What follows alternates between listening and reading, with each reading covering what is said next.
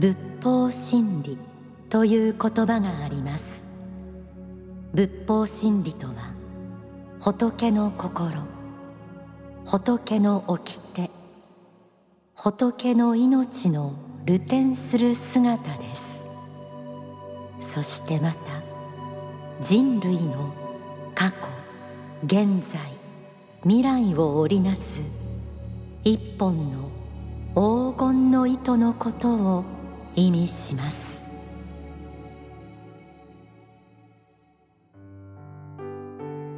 天使のモーニングコール、今日は書籍太陽の法の朗読から始めました。この太陽の法は黄金の法、永遠の法と合わせて基本三部作と呼ばれ、幸福の科学の教えの根幹をなす本です。こうした仏法真理を説く大川隆法総裁、その著作はなんと3000章突破。先日6月1日にはそれを記念した講演会が東京都虎ノ門にあるジ・大倉東京で開催されたばかりです。この天使のモーニングコールも仏法真理を伝え続けて30年、放送1600回を超えています。今日は幸福の科学出版社長佐藤直文さんをお迎えして、仏法真理とは何なのかを原点に立ち返ってお伺いしていきたいと思います。佐藤直文社長、よろしくお願いいたします。お久しぶりです。先日ジ・大倉東京で行われたこの3000書突破、もうこの一言言うだけでもすごいことだなと思って、記念講演会行われましたけれども、当日も本当に3000書あるとこんなにたくさんコーナーできるんだなって思いました。でしょう。すごかったですよね。そしてマスコミの方々もたくさん呼ばれたということで、出版業界の関係者の方、そしてマスコミの方含めますと350人ぐらいいらっしゃいましたかね。そうでしたか。内容とすればね、総裁のお話がやはり読書の大切さ、本を読んでそういう人たちが新しい付加価値を生み出す、そんな社会を作るということを言われましたんで、特に書店様はですね、本を読む必要性というのを総裁の口から言っていただいたんで、もう身の引き締まる思いだったという感想が多かったですよ。そうでしたか。私たちも激動のこの時代の中で、それがやっぱりやるべきことなんだなっていうことが分かりました。番組でも毎週にわたってお送りしているこの総裁の説く仏法真理、たくさんの本を出版される社長から見ても、この仏法真理とは何なのかということをリスナーの方に改めてお話しいただければと思います。そうですね。3000書というですね、数字を聞くとね、皆さんびっくりされて、前人未到の偉業ではあるんですけれども、やはりこれまでの大川総裁のですね、お仕事のやり方からしますと、日々コツコツと努力を積み重ねてこられた結果であるということは言えると思うんですね。で、世界宗教と言われる、例えばキリスト教には旧約聖書や新約聖書があると。またイスラム教のにはコーランとかハディスとかね、いったものがありますけれども、幸福の科学、なぜこんなに3000書もあるのかということで疑問を持つ方もいらっしゃると思うんですけども、その理由はですね、もう立宗当初からですね、一切衆生救済ということをスローガンに掲げられている。そして全ての人々を救いたい、全ての人々を幸福に導きたいんだと。そのためにはそれだけの教えが必要だし、いや、まだまだ足りないんじゃないかと、そういう強い強い、大川総裁の思いがあるんだと思いますね。一番スタートが1985年7月の日蓮上人の霊言だったんですね。それから今年の自分を鍛える道で、これで3000書になったんですけども、37年間、単純計算すると1年に81冊、これもまた信じられない数字ですよね。で、仏法真理って何かっていうとですね、おそらくいろんな言い方がされてると思うんですけども、私はすごく参考になるのが永遠のブッダという本なんですね。この中にはやはりこの仏法真理をいろんな角度から言葉を変えて教えてくださってるんですけども、その中でものすごく大好きな一節、ちょっといいですかね、ぜひお願いします。たくさん付箋の貼られた佐藤社長の私物です、いえいえ大宇宙の秘密を教えられ、人間の秘密を教えられるということの素晴らしさよ。またこの地上を離れた世界があるということを確信した時のあの喜びよ。それは人間として生まれて味わいうる最大の喜びであるのだ。こういう一節があるんですね。今ありましたように、仏法真理というのは大宇宙の秘密、人間の秘密なんだという言い方が言えると思うんですね。で、その秘密が明かされているのが今なんですよ。今だから今しか学べない、まさに私たちは稀有なる時代、奇跡の時代に生きているということが言えるんではないかなというふうに思います、具体的には今伺ってて、その霊界のその構造とか初めて仏法真理に触れた時にびっくりしたし、知れてよかったって思いましたしね、そう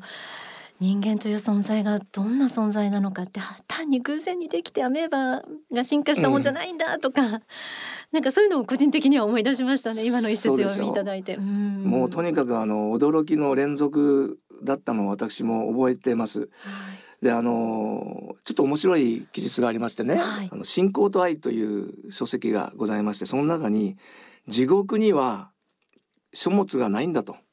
だから仏法真理を勉強することができませんと、こういう一節があるんですね、で、ならば天国においてはどうかということなんです、渡辺正一、天国での知的生活と自助論を語る、こういう書籍がございます、渡辺先生がですね、お亡くなりになられてから天国からいただいた、メッセージなんですよ、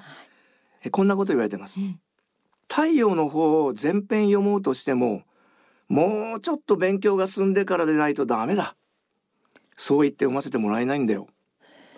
それに比べると地上というのは、たとえ心境が地獄的な人であっても全ての経典が読めるから優れた場所だよなって、このようにですね働いてるんですね要するにこの地上でしかですね経典を全て学べない、仏法真理は学べないんですよ。そういうことなんですねこれも驚きです。だから私なんかこれを多くの人に知ってもらって、もう一日も早くこの、仏法真理にたどり着いて、もう全部学び尽くして帰ろうっていうぐらいの気持ちでいただいた方がいいんじゃないかなというふうに思います。本当ですね、多くのリスナーの方もですね、この仏法真理に触れて人生変わったとか、もう本当に響いて人生好転したなんていう方もいらっしゃって、この3000書突破も記念したっていう企画でもあったんですけれども、募集したんですね、皆さんから自分の人生を変えた一冊っていうのをちょっとご紹介してもいいですか。お願いします、ラジオネームゆきさんは不動心を挙げられました。千葉県の50代の女性です。10代の頃、受からなきゃならない国家試験に受からず、好き勝手やってきた私の人生。知り合いに勧められ読んでみた一冊の本が不動心。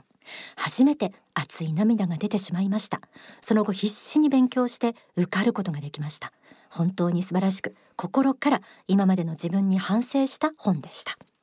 それから30代の男性、ラジオネームはじめさん。人を愛し、人を生かし、人を許せ、この一章を挙げられています。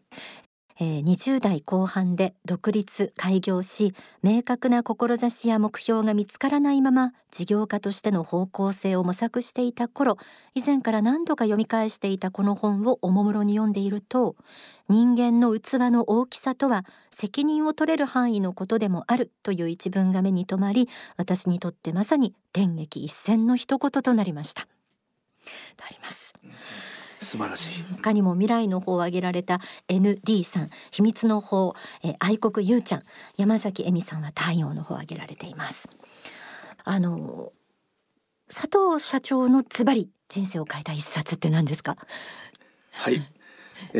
実は先ほど来何度も出ている書籍なんですけども、私も太陽の方なんですね。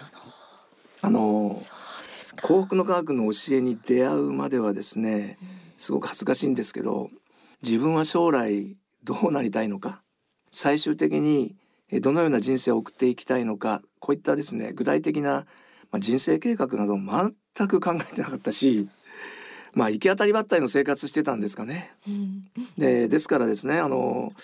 太陽の方なんか見ますと、自分が何者でありね、どこから来てどこへ帰っていくのかといった、そういった一節を読むとすごいなと、こんな哲学的宗教的な思考を私はしたことがないし、自分自身の内面を深く掘り下げたことはほとんどなかったんだなっていうことにまず気づかせてもらって、自分の中に眠っていたこの仏法真理を求める心、菩提心っていうのかな、それに気づかせてもらったっていうのかな。よく自分で人生の疑問を持ってて、それを追求している時にやっと太陽の方で答えが見つかったっていう人はいるんですけど、私はそうじゃないんですね。そうじゃなくて普通の生活を送っていたんだけども、太陽の方で自分の中にもそういった菩提心というものがあるんだなっていうのを気づかせてもらいました。で一言で言うと、太陽の方から学んだ最初のことは生きる意味ですね。生きる意味、これを教えてくれて、それまでの、人生観が180度変わったなっていうふうに思いました。その時の感情がなかなかうまく表現できないんですけど、これも永遠のブッダにね、こう書いて、もうその通りだなって思う記述があるんですね。仏法真理を学びたる喜びは、これは何者にも代え難いものなのだ。魂は打ち震え、手は踊り、足は宙に舞うであろうってね、もう本当にね、この感覚に襲われました。そして何でしょうね、生きる勇気をいただいたというか、もう目の前にかかってた霧がパーッと晴れた感じがしましたよね。いや、要するに世があって、この地上世界はやはりこの魂修行の場であると、それを教えていただいただけでもね、本当にふつふつと力強さが、活力が湧いてきたというか、そんな印象を覚えてますね。もう新鮮な感覚が私も思い出させていただきました。でこれからね、今だんだん宇宙のお話もどんどん出てきてますんで、これわかんないけど、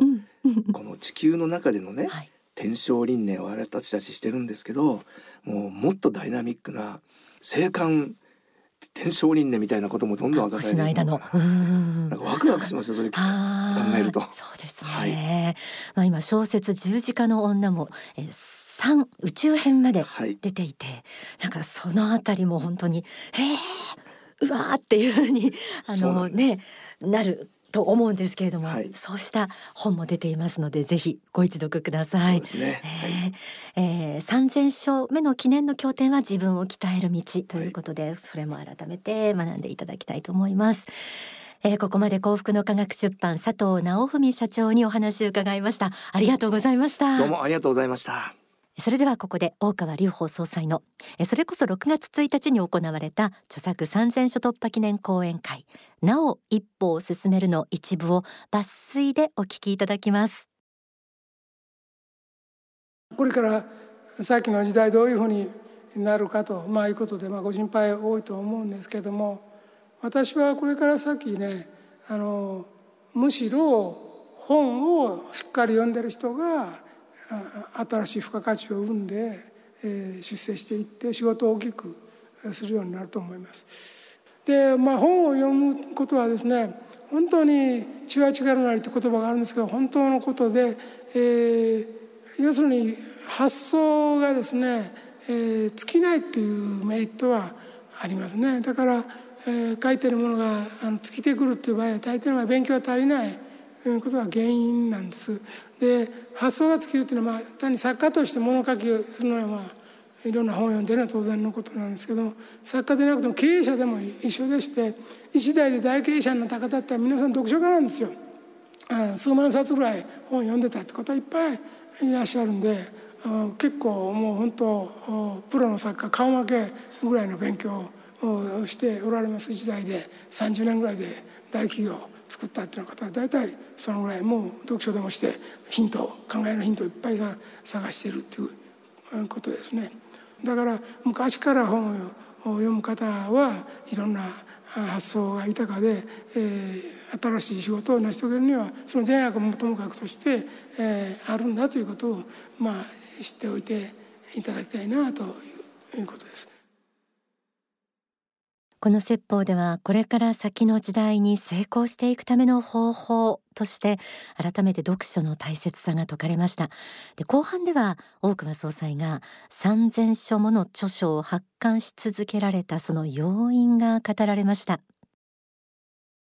それから成功をもししたとしているとするならば、もちろん一番大きな力は霊天上界からのインスピレーションを数多く受けているということだろうと思います。これは否定しがたいもので、それをこの世的には理解してくださらない方もいることはいるんですけれども、3,000 冊本を書いた人間の言葉として、普通800で 3,000 冊も書くのはちょっとなかなか大変なことではあるので、一応正直に書いていると、思っていただいて構わないと思いますので、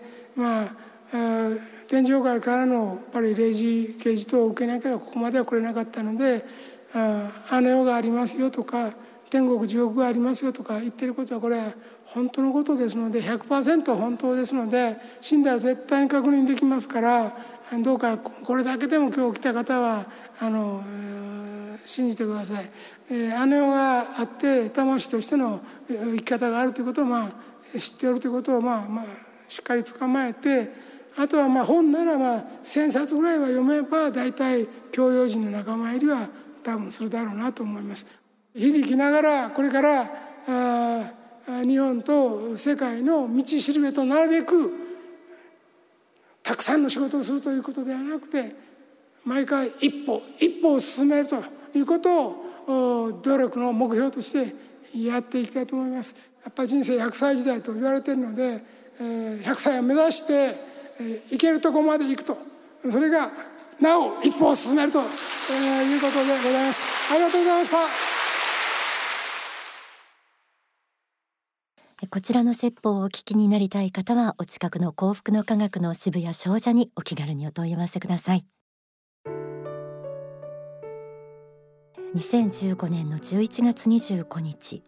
大川総裁 2,000 書突破記念パーティーで、総裁自らその時に 3,000 書を目指すと宣言されたそばに私もおりました。それから6年半で 3,000 書突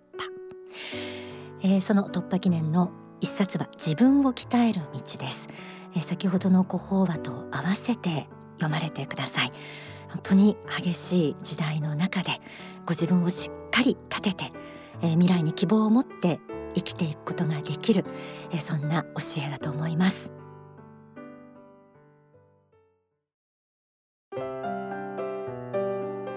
3,000 書を超えても総裁はなお一歩を進めるという姿勢で、まだまだ無明の中で苦しんでいる世界中の人たちに法を説かれる覚悟を示されました。いろいろな形で出ておりますから、どれか皆さんにぴったりと合うものがあるといいですね。例えば Are You Happy?、月刊誌ですけれども、こちらの7月号、あなたにぴったりの一冊が見つかる大川隆法総裁の 3,000 書という特集が組まれています。またこの一冊が人生を変えた体験談、こちら記事になっています。最新経典もご案内しましょう。自分を鍛える道、サブタイトルは沈黙の声を聞き本物の知恵を得るです。それから江戸の三大閻魔大王の霊言、あの世の裁判官の真実に迫る。また小説十字架の女、今は3宇宙編が出ています。なお7月7日ご生誕祭で講演が行われる予定です。幸福の科学大川隆法総裁ご生誕の日、毎年全国の支部や商社でこの日を祝して開催されているんですが、今年は7月7日木曜夜、埼玉スーパーアリーナで行われます。法話の演題は甘い人生観の打破です。詳細はまた追ってお知らせします。